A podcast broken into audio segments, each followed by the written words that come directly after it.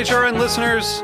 As we celebrate our 15th year, we are deepening our commitment to giving voice to the next generation of food systems storytellers, and we need your help. Our internship and fellowship programs help activate new possibilities for underrepresented and underestimated young people through experiential journalism, audio engineering, and production training. Through these unique programs, HRN helps food equity stewards build essential workforce readiness skills that expand their potential and foster economic mobility. Please consider supporting these critical programs. And with a minimum donation, you can be entered to win a dinner for two at an amazing restaurant in one of eight cities and tickets to a concert at a great venue in one of those cities. We have incredible partners across the country who have donated, as they also share our passion for helping to educate the next generation of food systems storytellers. Check out heritageradionetwork.org slash 15 to donate and enter to win today. That's heritageradionetwork.org slash 15 to donate and enter to win today. And make sure you donate before March 31st. Thank you. This episode is brought to you by Escape Maker, hosting the Women in Food and Farming Festival on May 8th and 9th. Learn more at womennourish.com. This episode is presented by Chemists in the Kitchen by LabX, a love letter to science, cooking, and individuality. Subscribe for free at youtube.com slash labxnas. This week on Meat and Three, we're turning an eye to food at its trickiest, from imitation olive oil to the pretensions of 3D printers. We were just doing like a birthday party for one of the employees and we printed a steak just for fun. You know, a grape Jolly Rancher isn't going to satisfy your craving for, for grapes. So, I mean, in a sense, it kind of multiplies the, the sensory qualities that we can love in the world. So basically, you culture the cell in a bioreactor, it grows, and then ultimately at the end, you come out with a piece of meat. Tune in to Meat and Three, available wherever you listen to podcasts. Hello and welcome to Snacky Tunes. I am one half your host, Darin Bresnitz. Hope everyone is taking care of themselves, taking space for your mental health, checking in with friends and family. If you need help or resources, please go to heritageradionetwork.org. We are so happy to be sitting down with our longtime friend and the legendary pizza czar himself, Anthony Falco, who has a new cookbook out, his first cookbook out, Pizza Czar, out on Abrams which is available for pre order.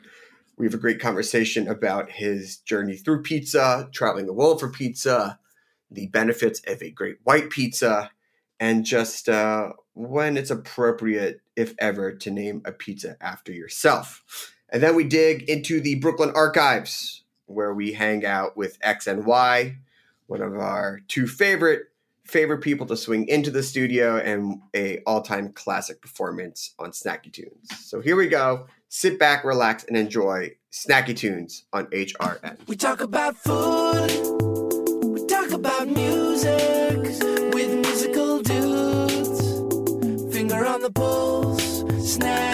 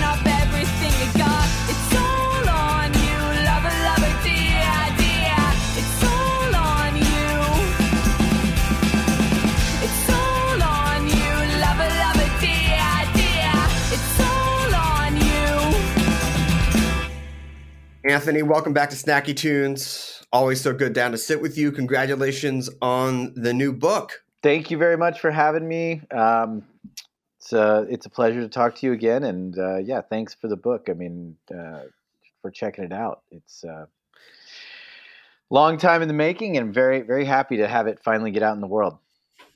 Yeah, you know, you talk about, and this is later in the book about international consulting Mm. as part of part of your big job, and how you don't like to really do improvements. You really are drawn to new projects because you like working on concepts from the ground up. And as you sit here with your first book, what is it about new projects and a new venture that excites you the most?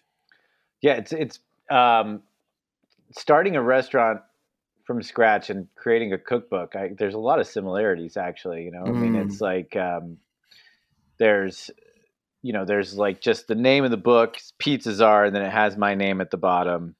But there's so many people that you know were a part of it, and I think that's like a restaurant too. Like there's the name of the restaurant and there's the chef, and that's what people know. And you know, but it that that is definitely something that I felt like was a similarity. Is there's just it, it takes just such a huge team to really make it happen and get it across the finish line. But yeah, in in my consulting life, I don't like to fix people's. Uh, it's just not what I do. There's other people that do that.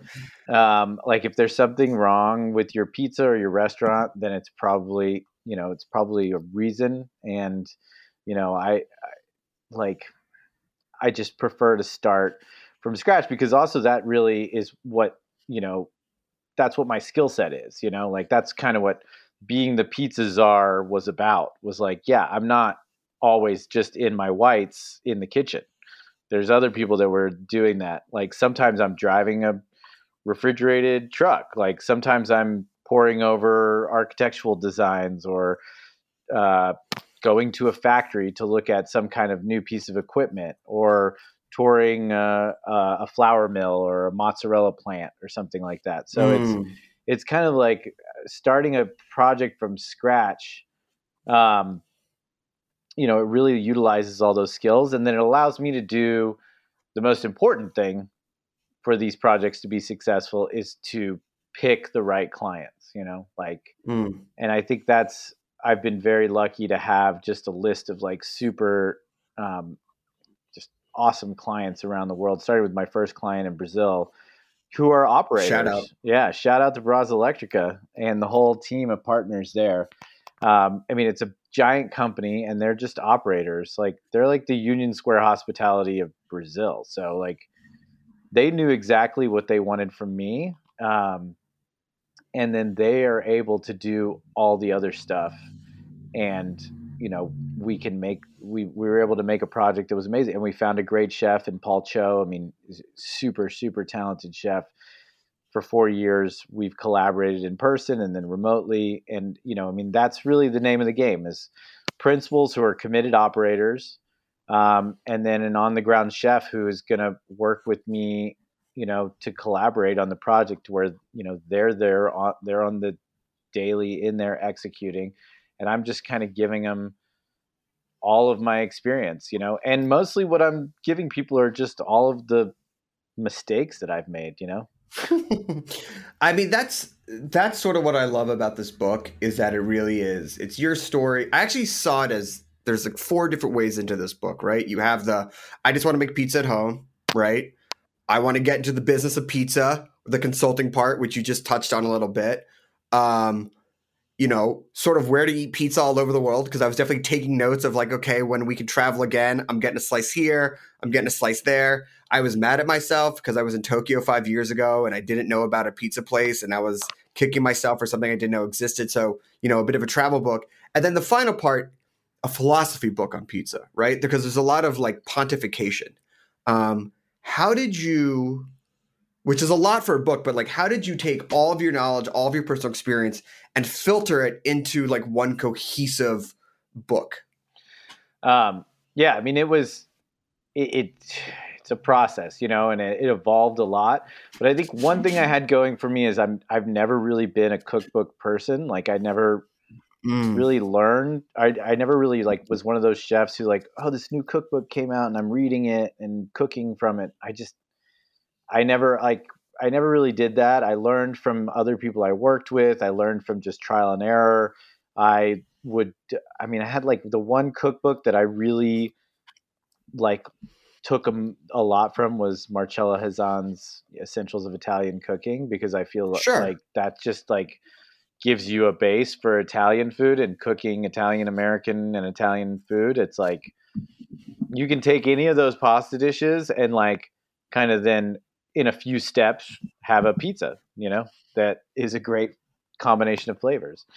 Um, so I really kind of looked at it, just was like, okay, well, I'm not trying to fit this into some like an existing paradigm of a cookbook. So I'll just do what I want to do. So there's like my illustrations are in there, you know, because I wanted, Yes. you know, I've always just been someone who drew, who drew, you know, and I wanted to put my drawings in a published book. That's like a dream come true for me.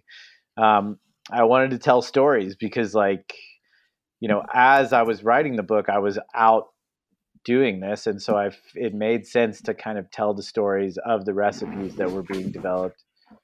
Um, and yeah, I mean, I just kind of threw it all down on paper, and then like, um, with the idea of like, yes, I have a philosophy on pizza. I have a lot of ideas about pizza just from doing it for 15 Oh, years. yeah.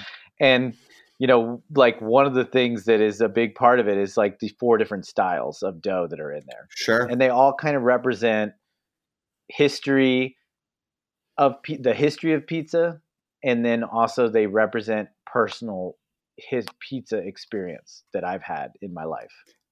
and history of the world too. I mean, there's definitely some good understanding. Like, for example, the connection of unassumingly connected locations like Connecticut and Buenos Aires, you know, like having these parallels to the world where I'm just like, oh, I didn't understand, even all the way up to Toronto, where it's like, oh, you can see the migration of the world and why did they leave Italy? Well, it was the unification of Italy. And so, like, you get a little bit of a history lesson of it. But that's the great thing about food and doing a deep dive into one subject. You're like, yes, pizza is universal. And because it's so universal, this is a better way to understand the world and maybe the people in it.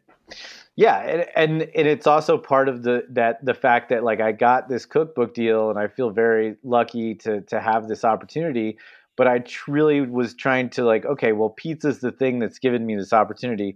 But I'm gonna Sure. I'm gonna squeeze in my true passions in life. Like I said, I already talked about the drawing, but also history. Like that was like if I had, you know, if I could have just done anything in my life, I probably would have just studied history and tried to become a history professor or something. I don't know how that would have worked out for me. Like I couldn't wait to get out of school. But when I so like but I but I in my personal life, I just that's what I read is history books, you know, and so yeah. and then combining that with the travel, I feel like you can read as much you can sit and read history and you can read books, but until you're confronted face to face with these you know things in real life. Like for instance, I love Roman history. I think it's amazing. I read a lot of it. But until you see the size and scale of the Roman ruins, I mean, you just can't really No, wrap your head with you. around it, you know? Um, Yeah. and like going, you know, Brazil was just this kind of idea in my brain that was like didn't occupy a lot of space before I went there. It was like soccer and you know samba and you know like beaches and Rio. I think is what most people think. It wasn't. I wasn't like a big.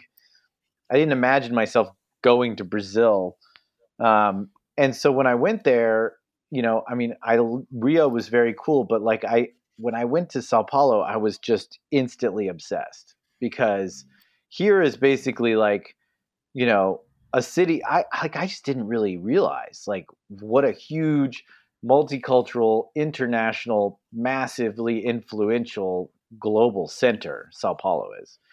Mm. And as a food city, you know, there's not too many cities in the world where like are that are like New York, where there's like, you know, you want great sushi, you want great ramen, you want great, you know, tacos, you want Italian, Whatever you want. anything you want. Like, you know, I, like I love Mexico City. I think it's like one of my favorite cities in the world. But I mean, it's very much, you know, the capital of Mexico. You know, Yeah. and so like you could get any kind of Mexican food, and there's great Chinese food and other stuff there, but it's not the same Sure. way. They have very much a culinary culture, you know, that and, and Sao Paulo is like it's very much a culture of immigrants from you know Japan and Italy and the Middle East and those are kind of the foundations of the food scene there and then there's all these international layers because it's such a big international city. So like you know i just didn't realize that till i got there and then you know it's uh it it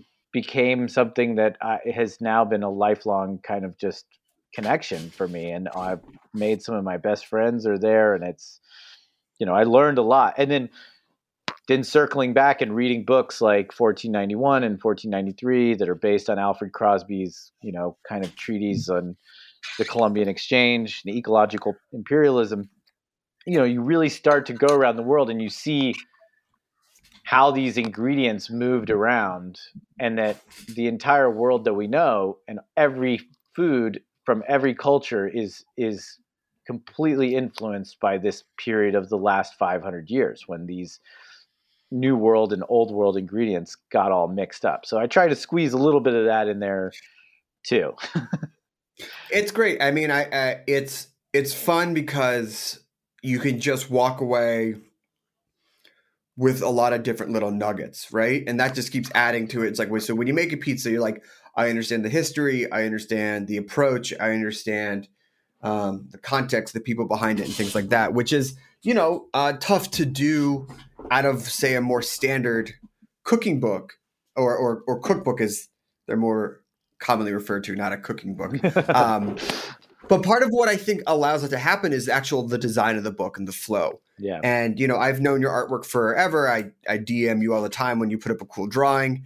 Um, but how are you able to? Because you know that's not always the same in a, a, standard endeavor as a chef or as a writer that you also get to put your drawings in the book. Usually they're like, thank you so much, chef. We'll take it from here. Um, so how did the artwork get in? How are you able to, to convince Abrams, the publisher, to let you do so many of your drawings and, and, and the layout of the book? Yeah. I mean, partly that was just picking Abrams, you know, it's like they mm-hmm. are, they're small and they kind of, you know, that's, Uh, like I talked to some other publishers, but like Abrams to me, you know, I talked to some friends who had cookbooks with them and they're like, look, they're going to make you they're going to make you or let you make the book you want to make, you know? And then you know, I mean the way the flow works and everything, I mean, got to give a big shout out to Shannon Kelly, our editor. Shout out. Yeah, she, you know, did an incredible job and the design you know, there's my designs, and you know, I think the part of it that really why it all works together is Heesang, um, the designer, she just also just killed it. She was able to take my, you know, I was probably of one of the few cookbook authors who was like sent font suites over, you know, to be like, like I really love avant garde, you know, we're gonna have to put that in there. Um, and she was cool with it and just ran with it and we were able to do something that was collaborative you know? I love it. That collaboration is really what makes the best the best type of product. Um, now before we go to break uh, i would love 30 seconds a minute on what i think is the number one takeaway of making the best pizza in the book and it's not the ingredients. I mean it is and it's not location and it sort of is but really what i read over and over again is consistency right? And there's something about like stretching that dough that sisyphusian effort where you get up every day and you roll that ball of dough up the hill to stretch it out again and again. But why yeah. was it throughout your whole career and all of your work that consistency is the best ingredient for success? Yeah i mean it's um part of my pillars of success in the restaurant business is like number one is actually cleanliness and like so number one is like all about being organized and clean and having your music i mean i saw cleanliness in the book yeah. but but that wasn't as that no, wasn't as fun to talk about yeah that's that's that's definitely like you know that also kind of goes without saying but consistency is the whole thing because yeah yeah, yeah. and it, there's a bit of contradiction in there in the book and it's like in the sense that i say like look i mean my biggest influence was someone who um, culinary influence was my great grandmother Lena, who you know, never measured anything out, never wrote, worked from a recipe, you know, but you're not my great grandmother Lena. You have not just been cooking for people since you were a child. So you don't, her consistency comes out of a just, you know, like she knows dedication to just doing it every single day. You, I bet if you looked at her ingredients and you parsed them out, it would be sure so much more consistent than we think it is. Yeah. But so you're not her. So what do you do and how do you make great pizza? Well, it's like everything is going to be changing temperature, time, air pressure, flour, all this stuff. So like it's all about like mitigating that change by using something like a scale and a gram scale and setting timers and and being as consistent as possible. But also if you the part of that consistency too is if you vary off of that, just make a note of it because you mm. could stumble on this. Like the other day, I was making a book a recipe from the cookbook, the Sicilian Grandma recipe. And you know, you mix and then you rest and then you mix again, and then there's a three-hour period of of bulking where you do stretch and folds every 30 minutes. And then at the end of that, you're supposed to take the dough out and portion it, and then let it relax and press it out into the pans.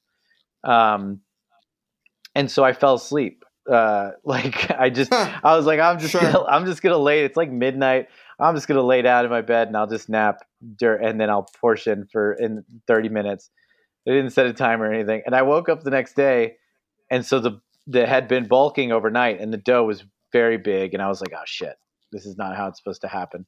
Um, but I portioned it up, and I just went with it anyways, and it turned out great. So like I kind of yeah. I'm kind of like okay, well this may be a new method. And the the recipes from the start when I, we started this cookbook 3 years ago to the final recipes, I mean the final it's like I would change them again right now if I could, you know, because sure. it's like yes, be super consistent, but at the same time, you know, be prepared to change. And the only way that's going to happen though is if you're like taking notes of what's happening and you know when you did make a change that it should be the new standard operating procedure.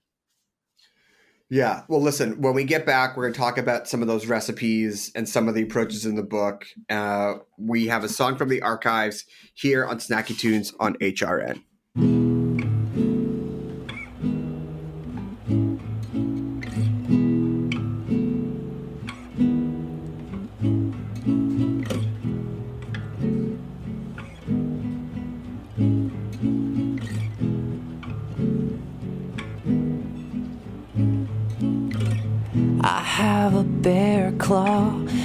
Killed a bear in Nepal for recreation. It was nothing at all.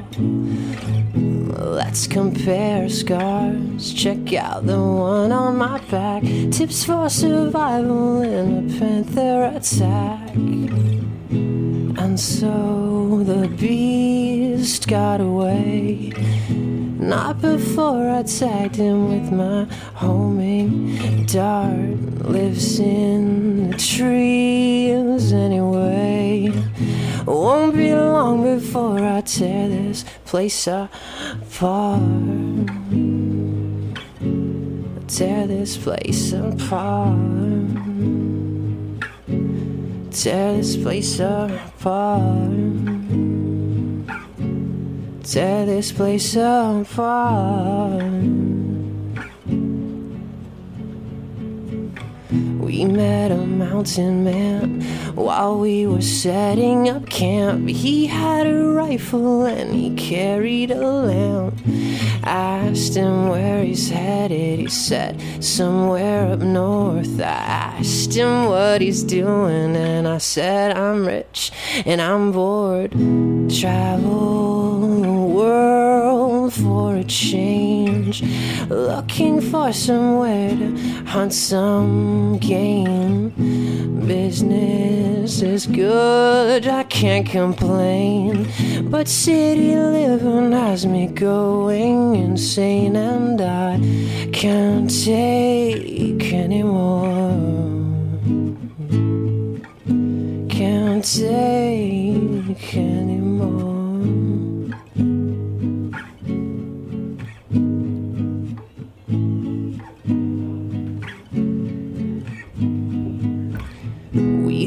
Trap which this panther couldn't resist.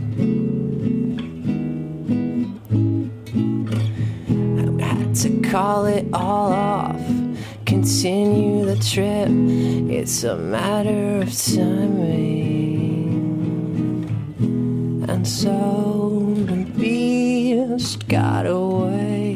Not before I tagged him with my homing dart. Lives in the trees anyway. Won't be long before I tear this place apart.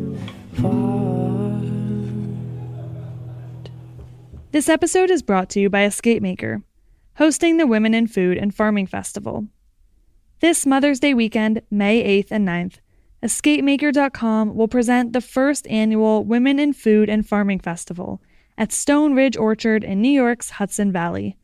That's just two hours outside of New York City in Ulster County. The two day hybrid live and virtual event, open to the public, will honor and celebrate women owned businesses in the food, farm, and craft beverage spaces and provide entrepreneur resources.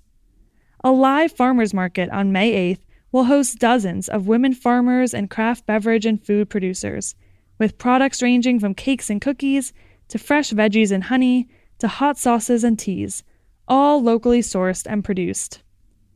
For those not able to attend in person, there will be a virtual experience on May 9th.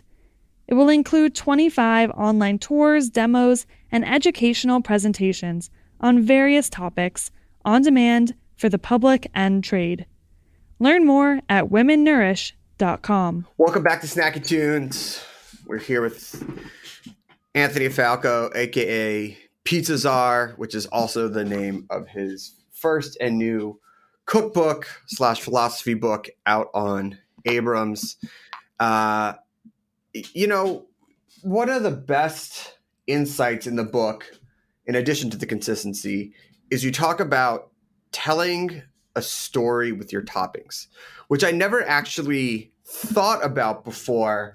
Um, but I'm on the same camp of you. I am I am a edit your toppings, be smart about what you put on your pizza. Uh, I love the concept of like the dartboard pizza, which is sort of like the kitchen sink pizza, which is like throwing everything on it, which I I can't stand. I'm like a two toppings at most guy, right? Yeah. Um, but you know, you you there's the like, oh, tell a story, and you're like, oh, okay, it's like tomatoes and spinach, but you go deeper than that, right? Because you talk about like pizza toppings in Brazil and how it's been around since 1911, and how you can actually tell the history of a place with the toppings on a pie. Yeah. Um, why is it important to understand both the topping combinations that exist and the, what they represent, but then also applying that mentality to when you're creating new pies as a pizza maker? Yeah, I mean, I think a, lo- a lot of that is rooted in Italian and Italian American cooking. I mean, if you think of just like pastas, the names Sure. of the pastas and dishes, you know, like they tell stories. Like carbonara, it's like a whatever, like a coal miner, or like you know, Sure. marinara. This is what a sailor eats when he comes on shore. And there's there's always little funny stories that go along with all these dishes. Um, but then the other side of that is that you should think of all your ingredients as a cast of characters and there should be a main character there Mm. should be a protagonist you know like right now i just went to the market this morning and you know i was hopeful for spring ingredients but it was uh it was a little sparse so i was only able to get some garlic chives and some sp- green garlic which green garlic's one of my favorite spring ingredients Oh yeah, I love it.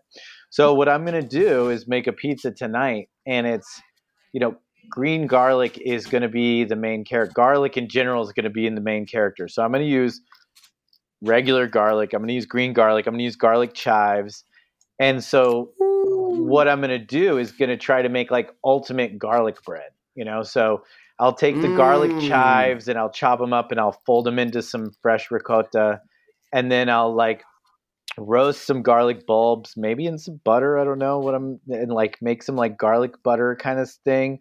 And then I'm gonna have this green garlic, which is gonna go raw on the base and cook underneath all of the cheese and the mozzarella. And then I'll do some parmesan and some basil and some parsley on there, and it's like it'll be you know, but I mean, when you go to the farmer's market and you get these garlic chives and the green garlic fresh, it's like there's to, they deserve to be protagonist because it's not just garlic, you know, from the supermarket. I mean, it's like we're taking garlic in every stage of its, you know, like being and we're translating it into something.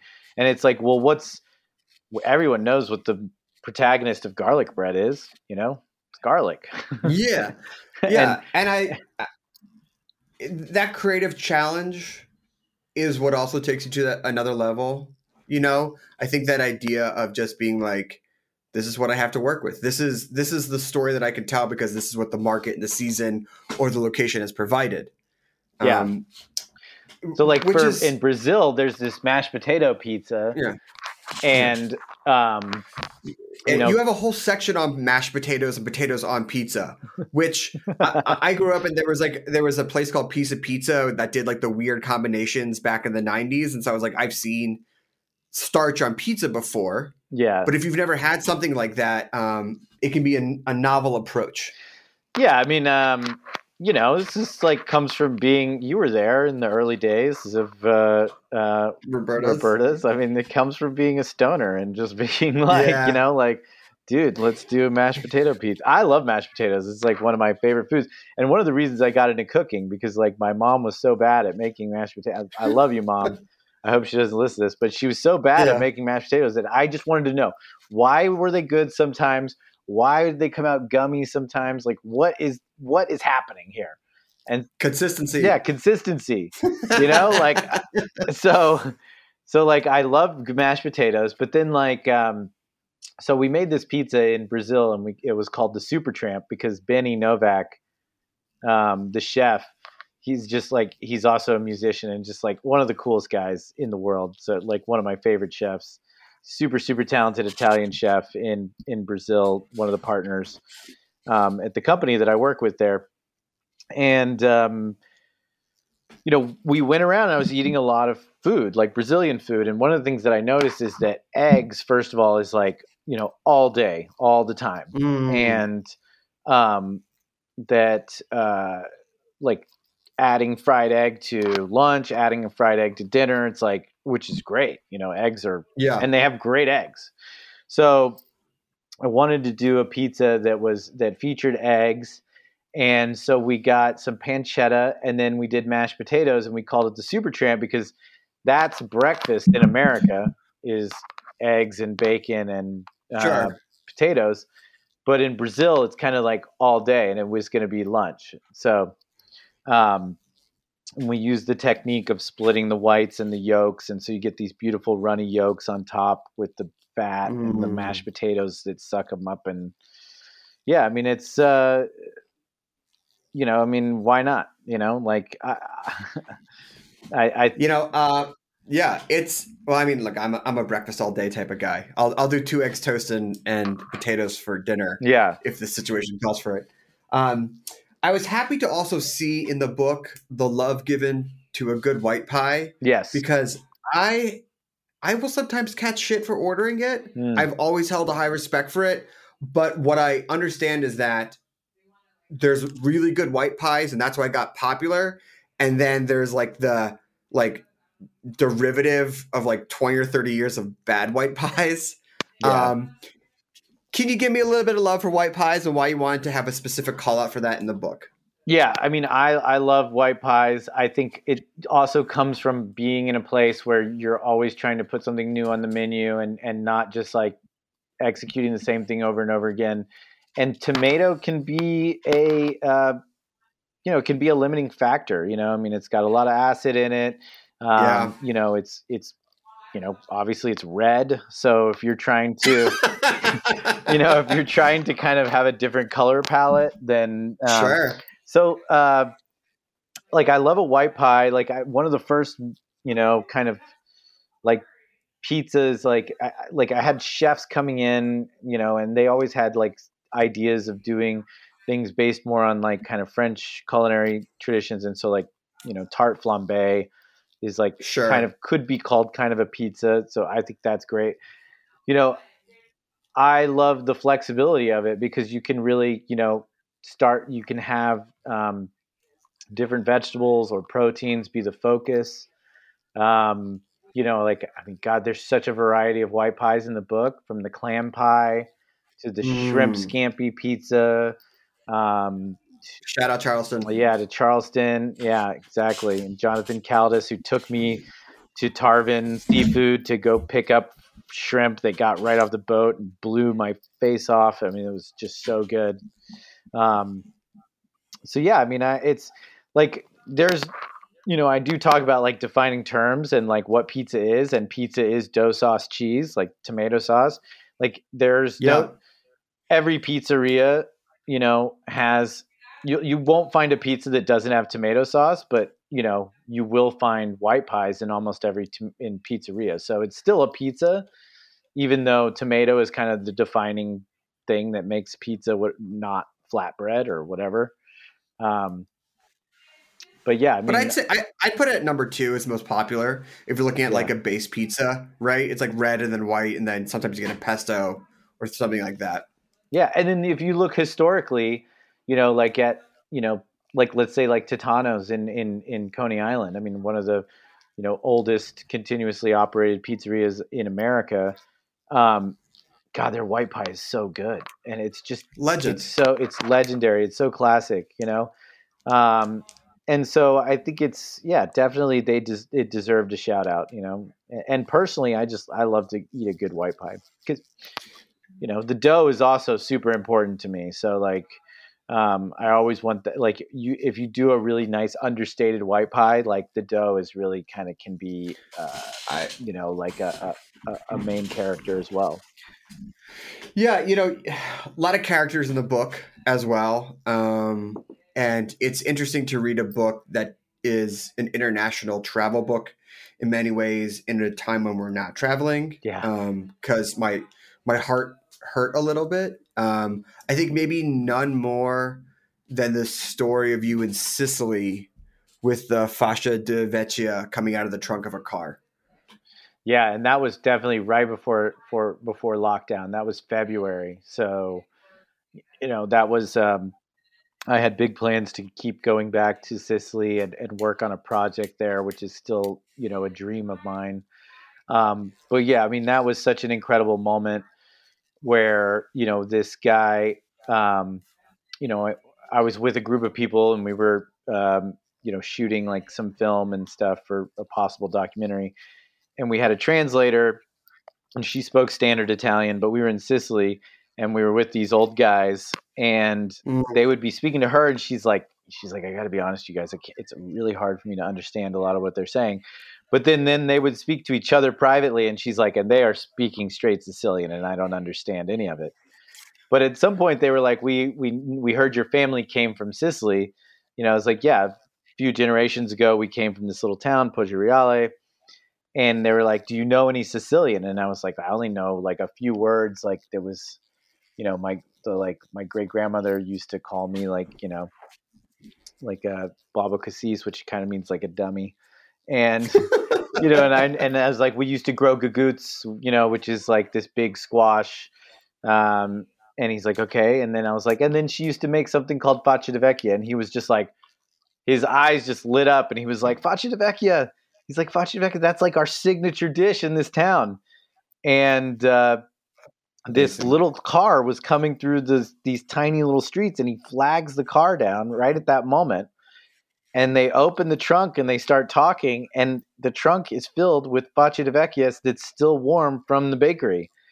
Unreal. and he pulls it out and i'm eating it and it's like you know, it's like a time machine. I mean it's taking me back to being a little kid and eating this dish that my great grandma because you know they they were it was an isolated sicilian community that they lived in in texas. And so they had never even heard of pizza you know?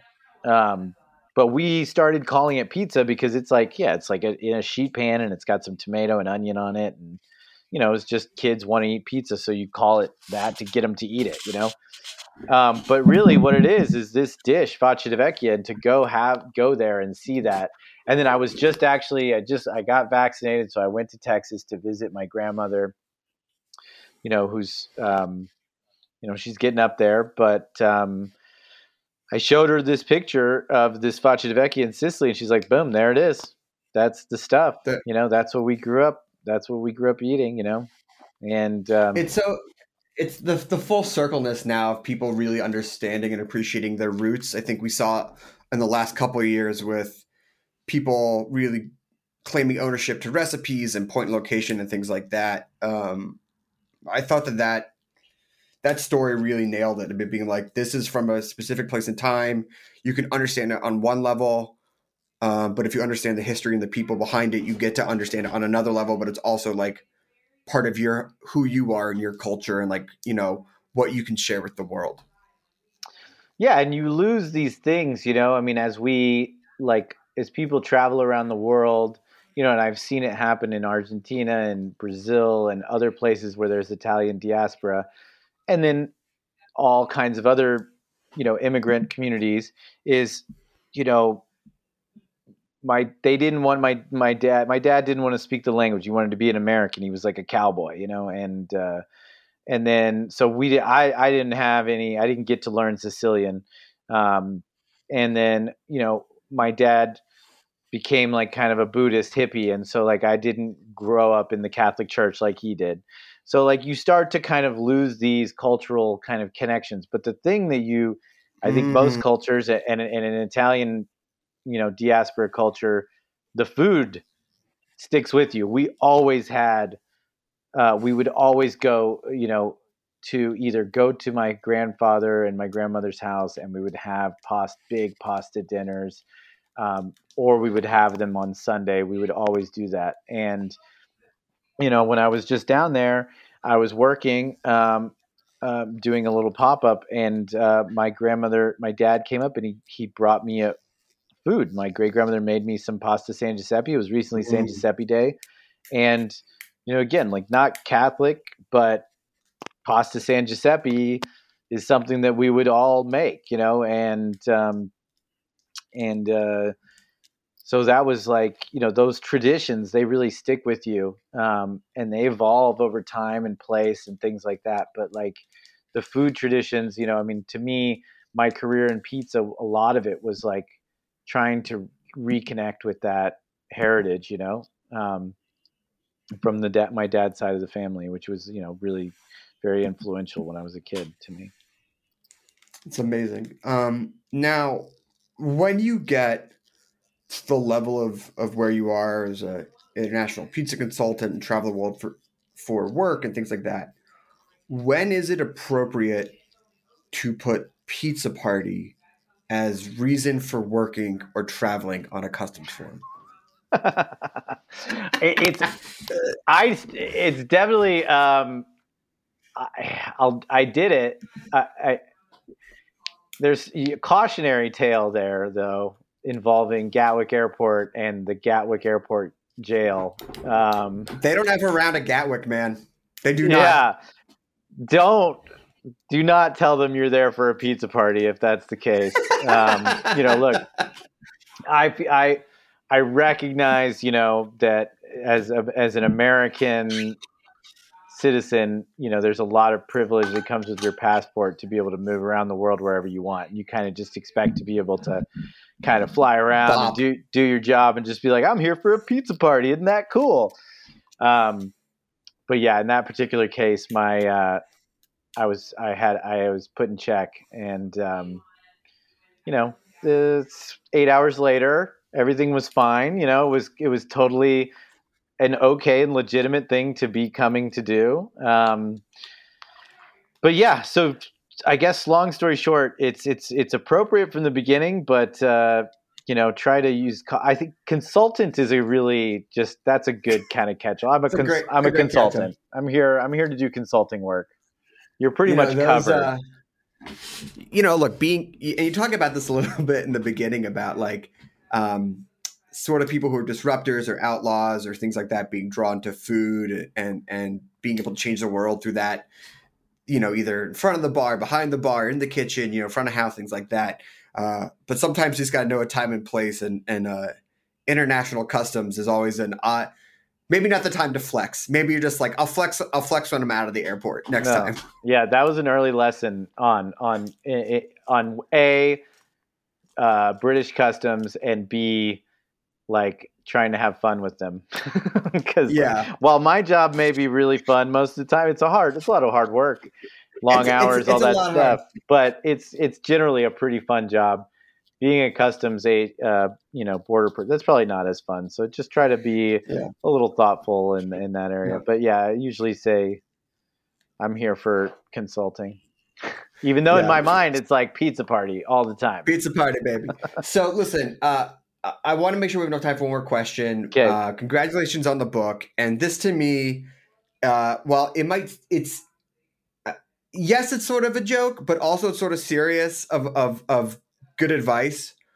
When is the appropriate time, if any, or level of success that one needs to have before they name a pizza after themselves? Whew. See, I, the naming thing, I was never really my thing, and um, I I had a pizza named after me very early on in my career, and I ate a lot of it. Yeah, um, I, t- I talk a little bit about this pizza, the Millennium Falcon. Yeah. um, and that was someone else. I just happened to have a very cool sounding last name, um, and so someone thought that that was a good idea, and they named it. And like, so for me, I would I would not name a pizza after myself unless someone else did it. But I mean, you know, I was a definitely a rookie when it happened. So I, as a precedent, I think I've laid the precedent that you can go ahead and, you know, your first pizza out of the oven, you can name it after yourself if you want. You know, Yeah. um, you know, but I'm of the mindset that you that you wait a little bit until you get that pizza that is like this is unique. This really says a lot about me, yeah. and then you and then you name it after your firstborn.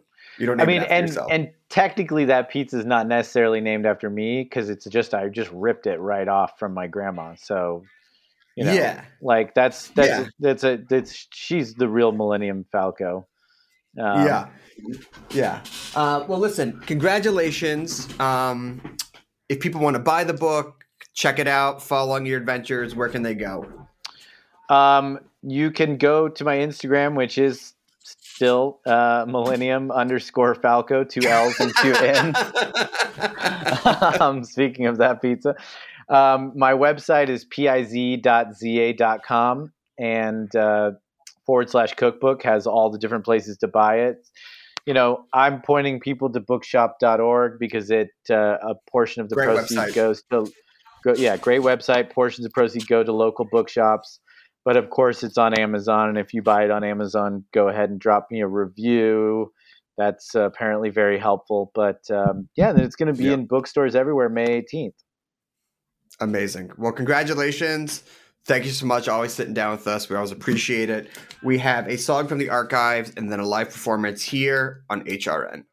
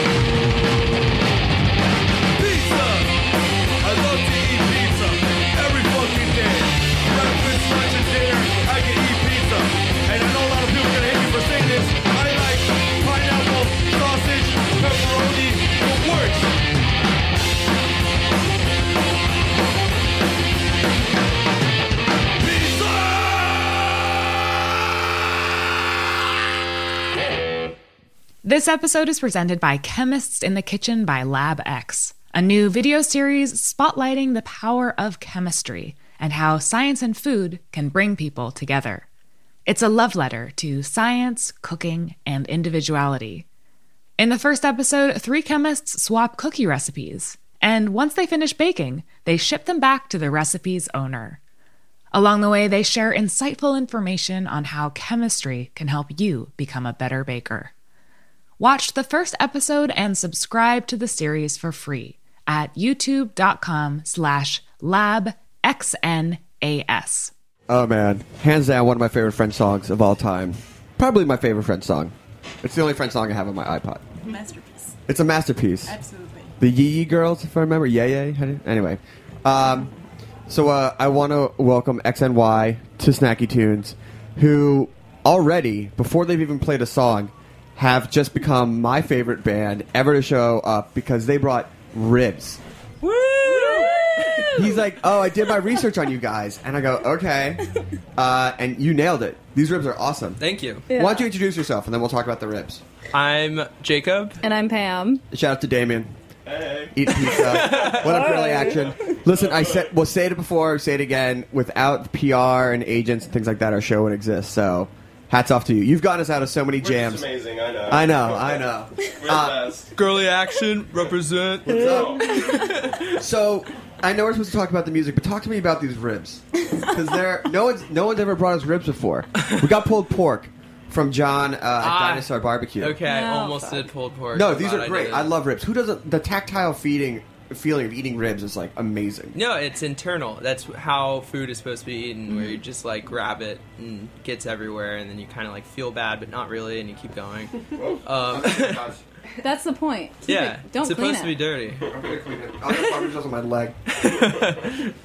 Lick it Um, off. But you, you won a barbecue uh, rib competition. It wasn't like anything big. It was like it was okay, let me. Did you compete against other people making ribs? Yes, I did. Did you win? I did. Then that's great. Then yeah, I fucking killed it. Yeah.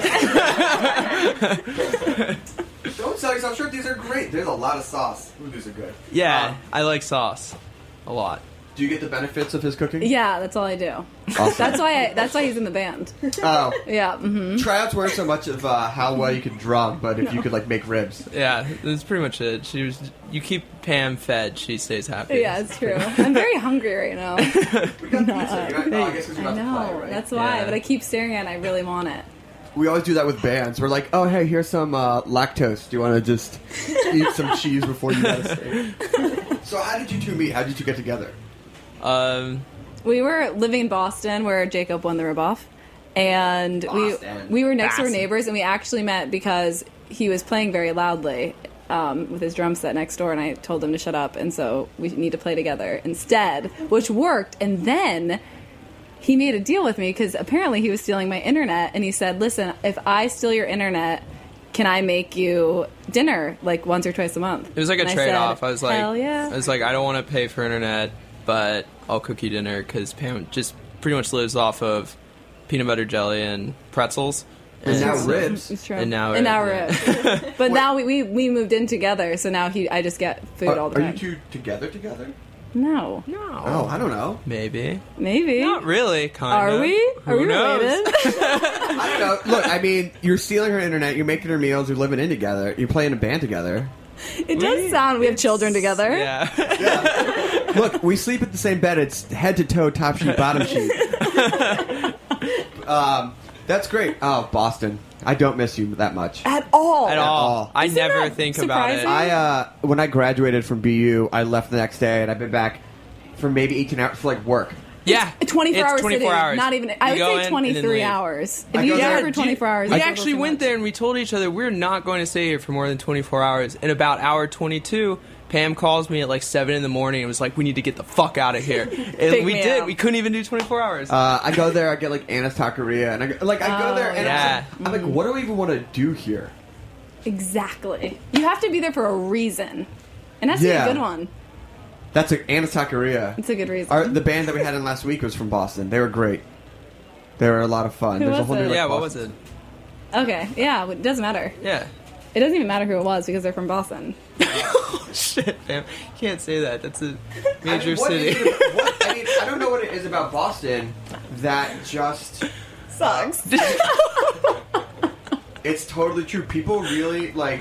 I have I have a real just problem with. um I don't know. Like the winters are really tough. The people are really mean. yeah. Um. I mean, Pam, Pam and I dropped. We ended our education early to get out of there.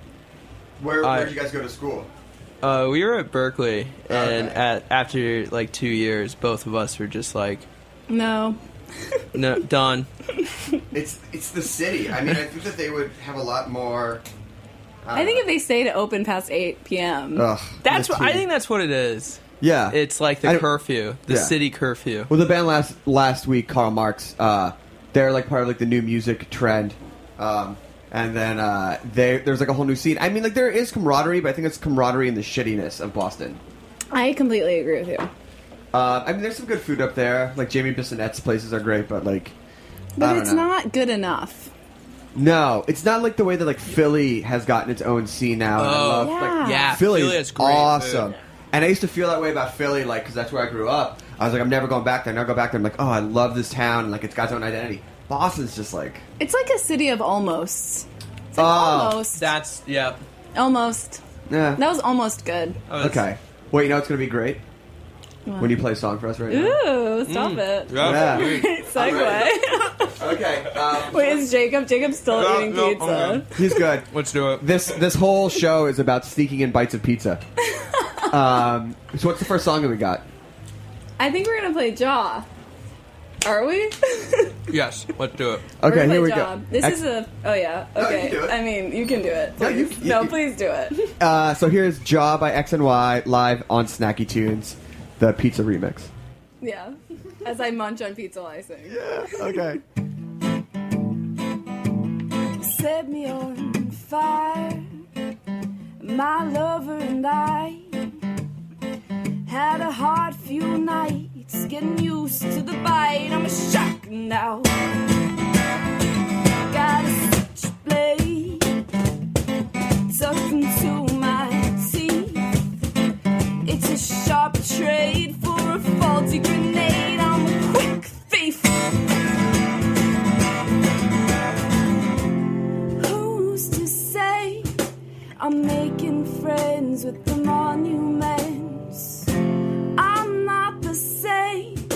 Your brother.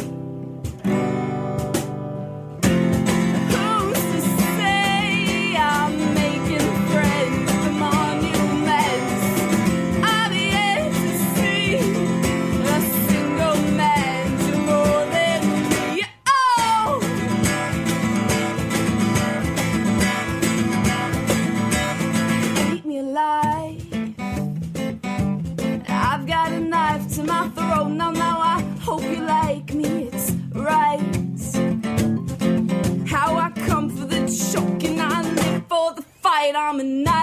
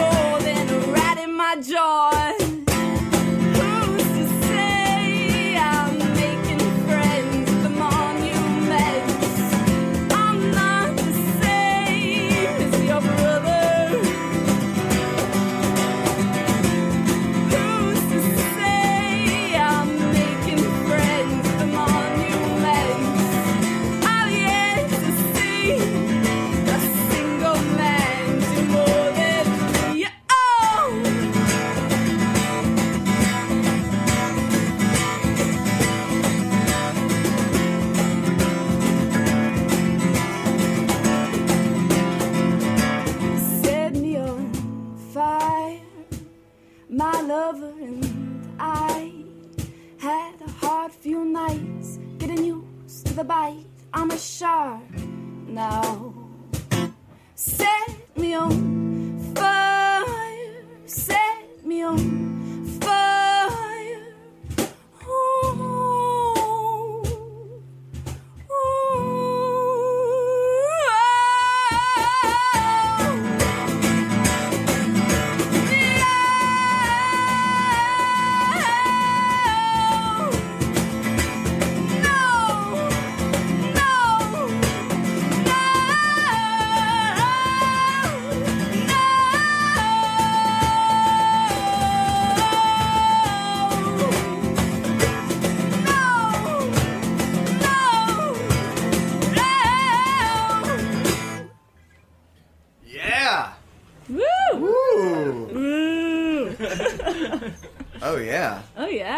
That's some good stuff. Thanks. Man, a lot of lot of voice coming out of Oh that. yeah, there's a lot of voice coming out of this thing. There's a lot of food going into it. You know? A lot of food going in, a lot of voice coming out. Um, so, what do you guys love about playing with each other? You guys seem to have like, a really good connection. You guys seem to be friends. Oh yeah. real good friends. Yeah? We built this friendship From stolen internet, right? from stolen internet. Oh, can I ask what the network name was? Was it something funny? No, it No. was like Autuori. That's how he knew it was me. it's my last name. Oh, It wasn't. Now our it wasn't internet name hard. is Funkatron or something. Planet Funkatron. Planet Funkatron. that's good. I feel like there's a whole humor sect of uh, wireless names. Yeah, there. Um, somebody in my our building it goes really hog wild with it, where like Like, they change it, like, they- every like every week. It's just it's new and it's usually like current with what's going on. It's I, I feel like that's the new uh, uh, answering machine message. Right. Yeah, It's like the wireless connection. Yeah, Oh, 'cause totally. it's really short and only a few people really can appreciate the creativity that goes into it. So when you guys got the fuck out of Boston, you knew you were coming to New York. Yeah. That was Uh. Yeah. Yeah. D- Bright Lights, big city. yeah. That just drew you. I think it was just because there's more than two music venues in New York. I'm really dissing. Yeah, you're going. It's totally fine. I feel like it's like I, a bitter lover. I'm like, you you really I, betrayed li- me. I have no love lost for that city. okay, good. I'm so glad. Like the only good view of Boston is in the rearview mirror. do you know? Do you know that sign that says "U turn Oh, to Boston"? It's right. do you think next to anyone BU. takes it? It's, It's right, right- next to you. Yeah. Right when You know you're what I'm talking heading about? out, there's this giant sign. It's just like you turn to Boston, you can go out, and it'll take you to Cambridge, and we're always just like, fuck no. Should- should- um, so you came to New York. You live close to here, right? Yeah, we live off Graham. Okay. Well, don't say where you live. 'cause- I know. I was just, Yeah. I was just taking it back. No Yeah. one really cares. Please come. We need friends. Um, so how long you been in the city? um, two years now. Yeah, two. You liking it?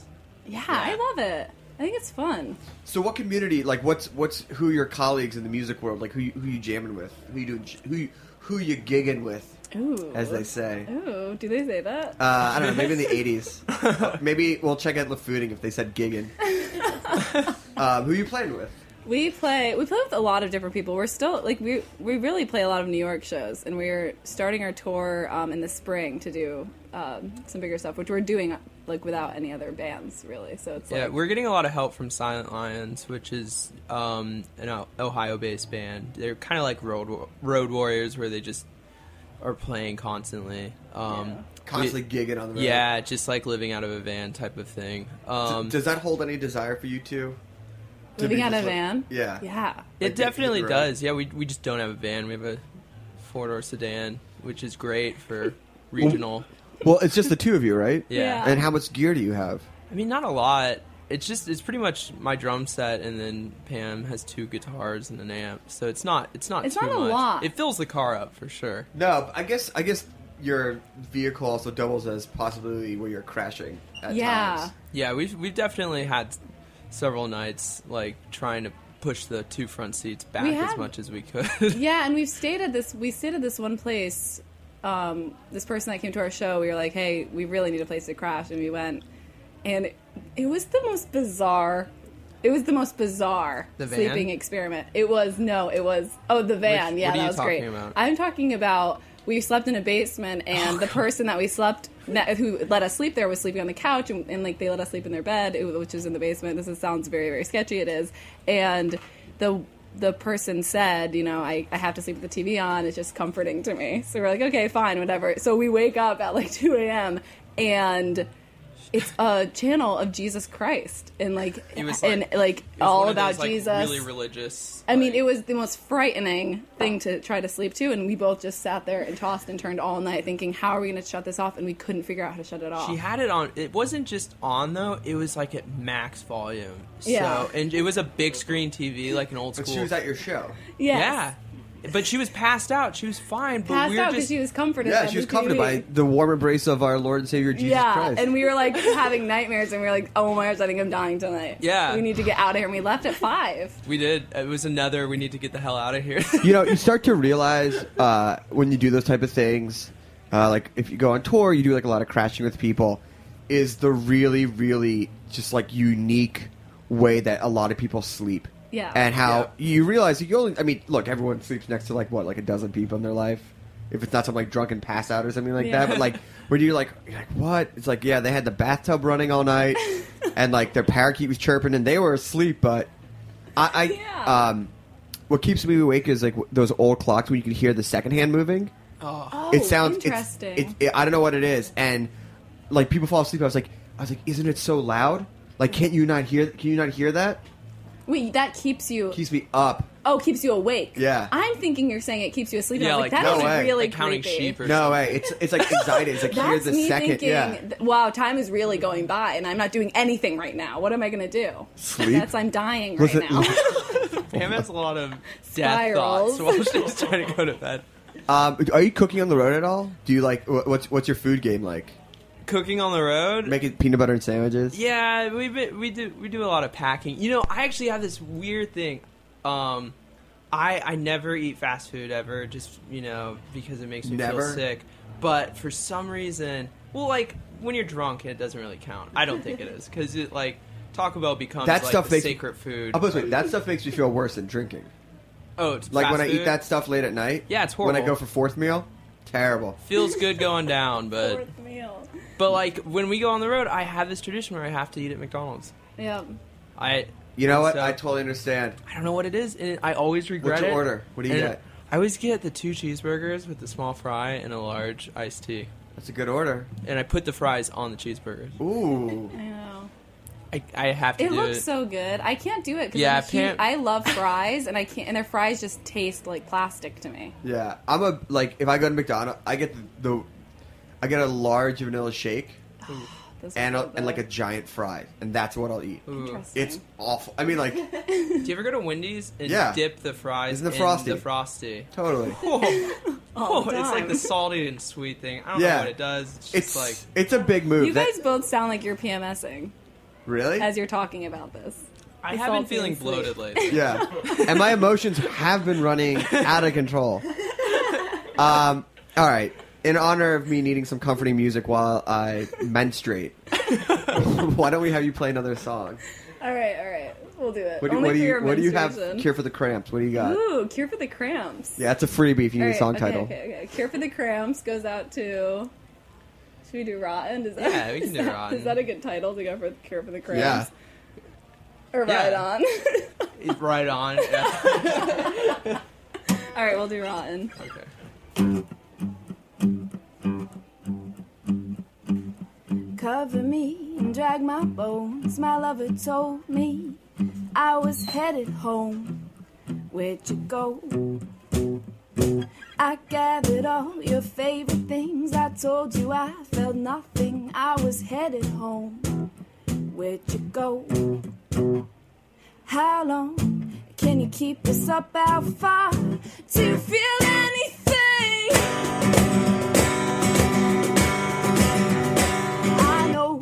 You had to go, I know you had to. I know you think it's bad for you, I think it's bad for me.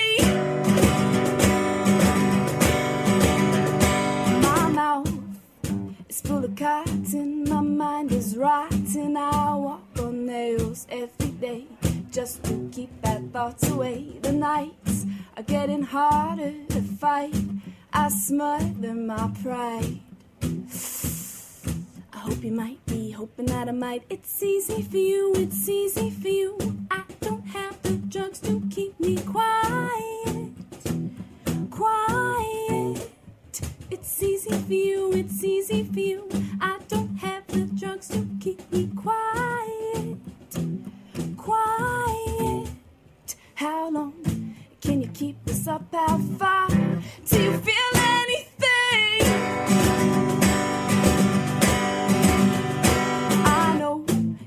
Go, I know you had to. I know you think it's bad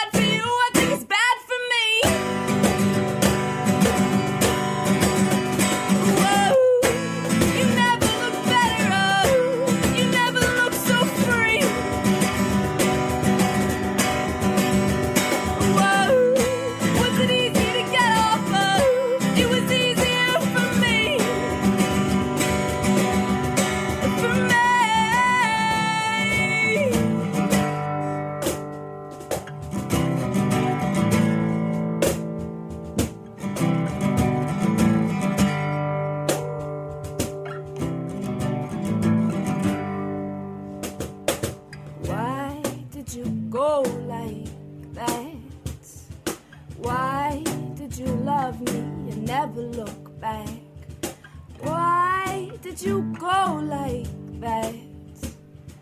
Why did you love me and never look back? Why did you go like that? Why, why did you go like that? Why did you go like that? Why did you love me?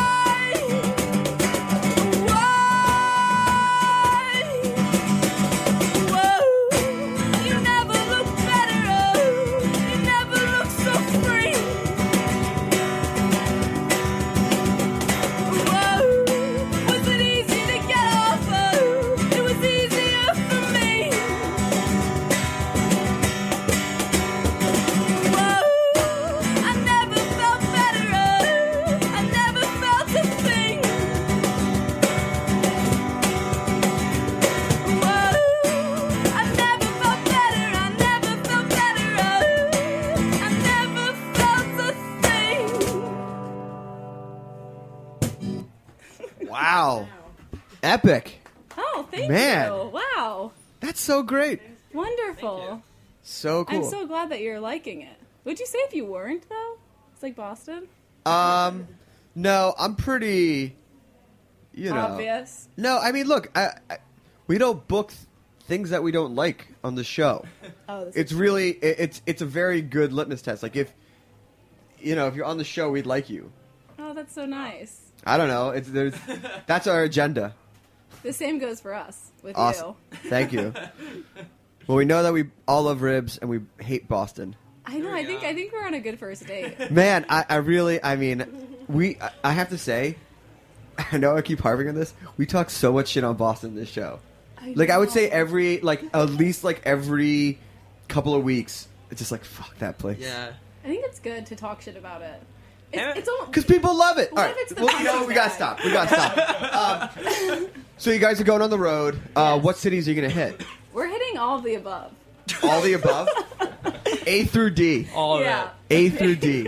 Um, is this your first like big big tour? It is. Yeah. it would be Oh the my biggest. god! You take you gotta take off work, right? Oh yeah. Oh yeah. How many Yeah. weeks do you take? Are you Oh, going on the we road for? don't- We don't know. Oh, like I think 3 We'll probably be three taking to three four. off. Yeah. Yeah. Do the people at we won't say where you work, but it's a very suit and tie professional place. Do they know about your musical? They do, and they're very supportive of it, kind of. Well, I bet you there's a lot of people who are there who just like, ah, man, I gave up my. They there are. I Yeah. mean, they all come to me secretly while I'm at, like at the front. Like I do reception, right? So Yeah. I'll be at the front. They'll come to me and be like, you know, I, I play piano. I'm like, So you really?" ashamed. They're like, yeah, I, I stopped playing five years ago. Um, I you know the job. I was like, the job. this is so. It's it's all about the job. Oh, I bet you they use the word gig. they totally use. The They word totally. It's like, oh, you got a gig tonight? Yeah, and they're really and they get they get smile like you're smiling. Yeah. I mean, it's. I mean, that's you know, it's a lot of the, really. You know, I I know a lot of people who had a lot of love for musical instruments, and they get into those jobs where they're 60, 70 hours a week, and the family And the money. and the money. It's all about the money. It is all about the money. That's what I've learned. Really? Yeah, it's like everyone's in it for the money.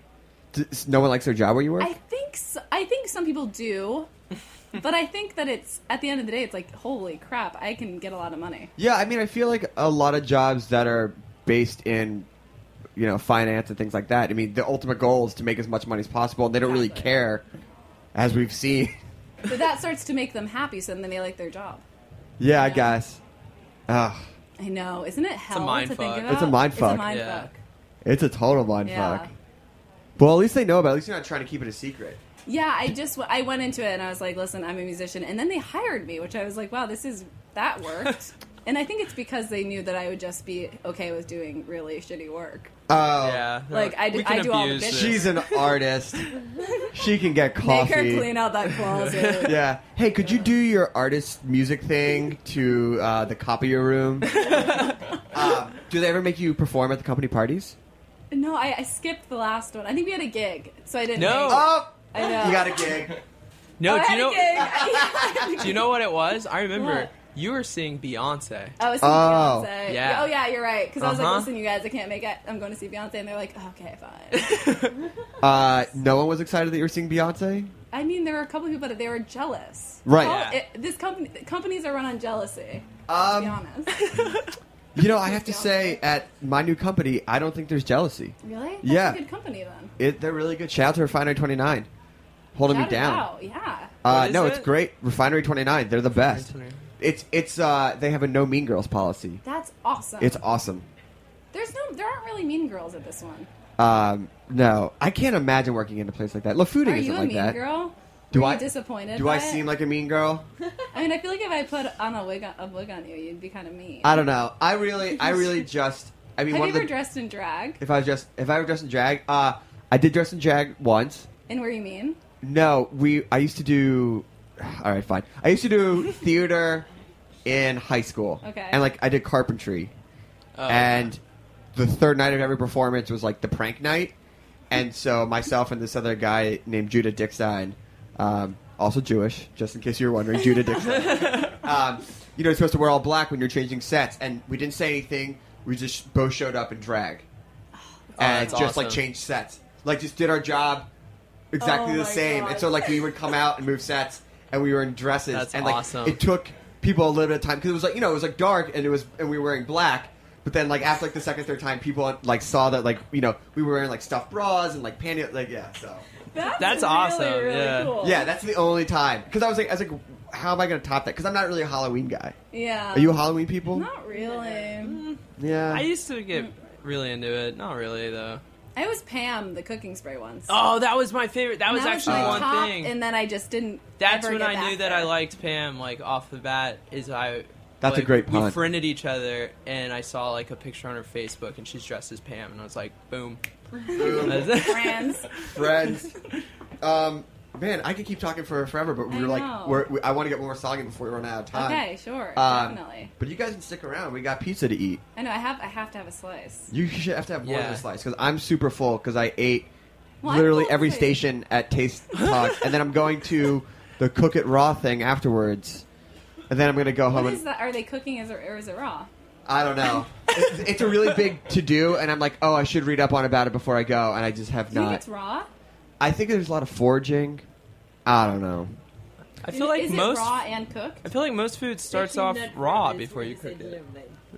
I don't know. Maybe it's maybe it's they're wearing like unwashed denim and it's like raw denim. I don't know, terrible joke. um, well, I can't thank you enough for coming on, Damien. You got to send me the album. One track is just not going to do it. You got it. Um, where can people find you online? What are the nuts and bolts? xnymusic.com is our website, and then Facebook is facebook.com slash xny official. Because there are people that try to be us. Oh, for real? Yeah. yeah. There's a company in China that makes watches and Based is trying, on us. and is trying to take our name. Yeah. Um, and then all your tour dates are up there and everything. Do you guys have like a band camp or where can people get Yeah. the album? Oh, we have the Bandcamp. It's on our website. Okay. Under music, and you can buy the album off there or on iTunes. If you just type in XNY, it'll come up. Yeah. That's awesome. It's The album's all orange. letters X N Y. There's a lot of is it X? It's great. and That's some good Googleability, right? Yeah, totally. Optimized uh, CEO, SEO. Yeah. Yeah. Look, I mean, we have bands on here that's like the summer, you know, or like Hugo Boss. I wish, actually, that'd be a great band name, but uh, that would be. That'd be you a should start band. that band. uh, my days of being in, in music groups, so it's the job. Got no time to be in a band. Got no time to be a DJ anymore. I want to name my band Cooked Raw. Ooh. Cooked raw. Wait, did you just break up the I think band? we just broke up. Oh shit. Uh-oh. Shit. You and I Well- are starting a band. Uh, as long as my part of the band could be like percussion sounds with me eating ribs and then Oh my dropping the bones on the plate. yeah, Dropping the bones on the plate. That's a great line. yeah. That's a That's, good that should be the title of your album. No, that should be. Put that in your next song. Put the, Yeah, I'm dropping the bones on the plate. uh, you know, like the tears The- that drop from my face, or like the bones you drop on the plate. oh my god. That's great. That's a good breakup Brilliant. lyric. Yeah. There you go. Like, who are you dating? That sounds intense. Oh, I got a great girlfriend. She's a writer. I credit, you know, she never likes the stuff I write for her though. I'm like, babe, put this put this in your next article. She's like, oh, shut up with your 24 hours of puns and terrible jokes. um, well, listen, I want to thank you guys. This is awesome. Totally love the Sunday show. Yeah, it's very relaxing. Super vibes. Yeah. It's gonna be really nice in the winter too because they bring in if you can't see it, but in Roberta's they bring in this like wood uh, oven, wood fire burning oven. Oh. And it's just relax. We'll get all snug up in the shipping containers. well, I want to shout out everybody, Heritage Radio, Roberta's. Um, I'll Greg and I are taking next week off. He's going to be in London still, and I'm going out to feast with Mike Thelin, which was one of my uh, favorite episodes this year. He and I just talked for an hour and a half, no musical breaks. It was great. We just Was it only your favorite episode? I don't know. Listeners like it. I don't know. I, we should ask our six listeners, and seven if you count our mom. Uh, I know it's. I don't know. If you hey, if you like us, just find us at Snacky Tunes, and uh, just tell us that you're out there listening. Um, I like you. I, know you, probably rips. I really like you, and of course, shout out to Girlie Action. Holding us Yeah. down. Woo woo. Always. Um, so thank you, and Anna, always a pleasure. Thank you. Uh, thank you for teaching me how to say things in French.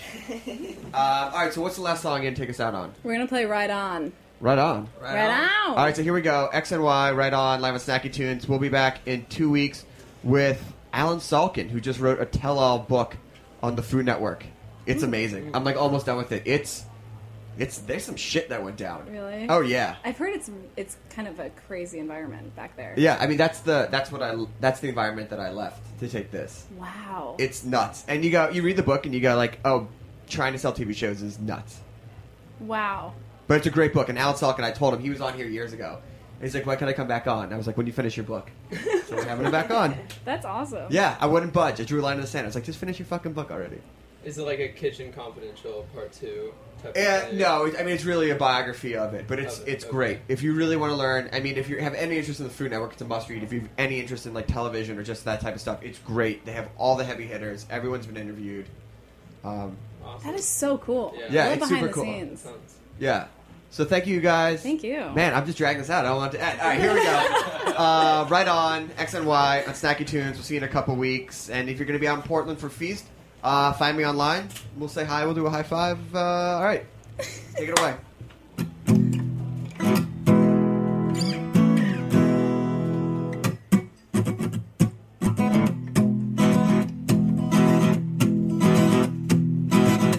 I don't know if I can change the world.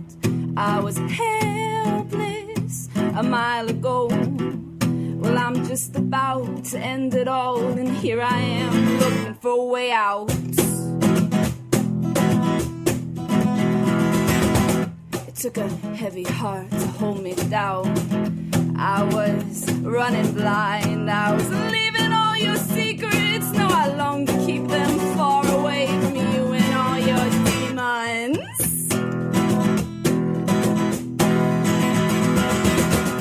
Take a look, it'll do you good. It's not for you, it's for the children. We're keeping time on all your baby rhymes. It's better if we kill them. If we get out, it's not about us, it's for them. I swear to God.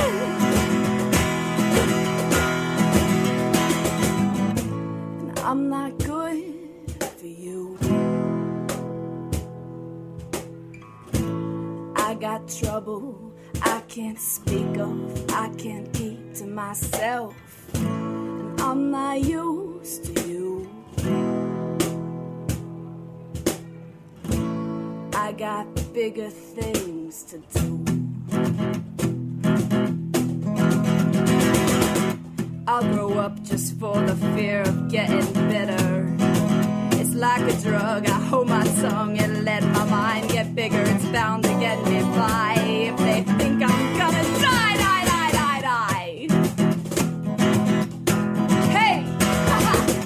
were you bound to me? Were you? Were you chained up like a dog in heat? I can't believe you bite my legs and tie my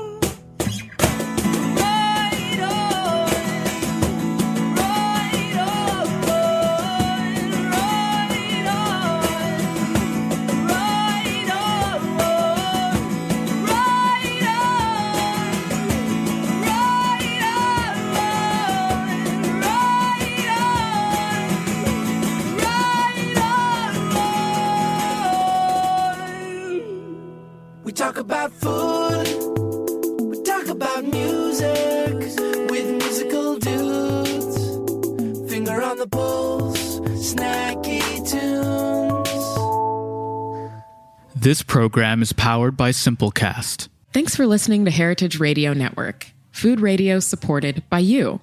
For our freshest content and to hear about exclusive events, subscribe to our newsletter. Enter your email at the bottom of our website, heritageradionetwork.org. Connect with us on Facebook, Instagram, and Twitter at heritage underscore radio. Heritage Radio Network is a nonprofit organization driving conversations to make the world a better, fairer, more delicious place. And we couldn't do it without support from listeners like you. Want to be a part of the food world's most innovative community? Rate the shows you like, tell your friends, and please join our community by becoming a member. Just click on the beating heart at the top right of our homepage. Thanks for listening.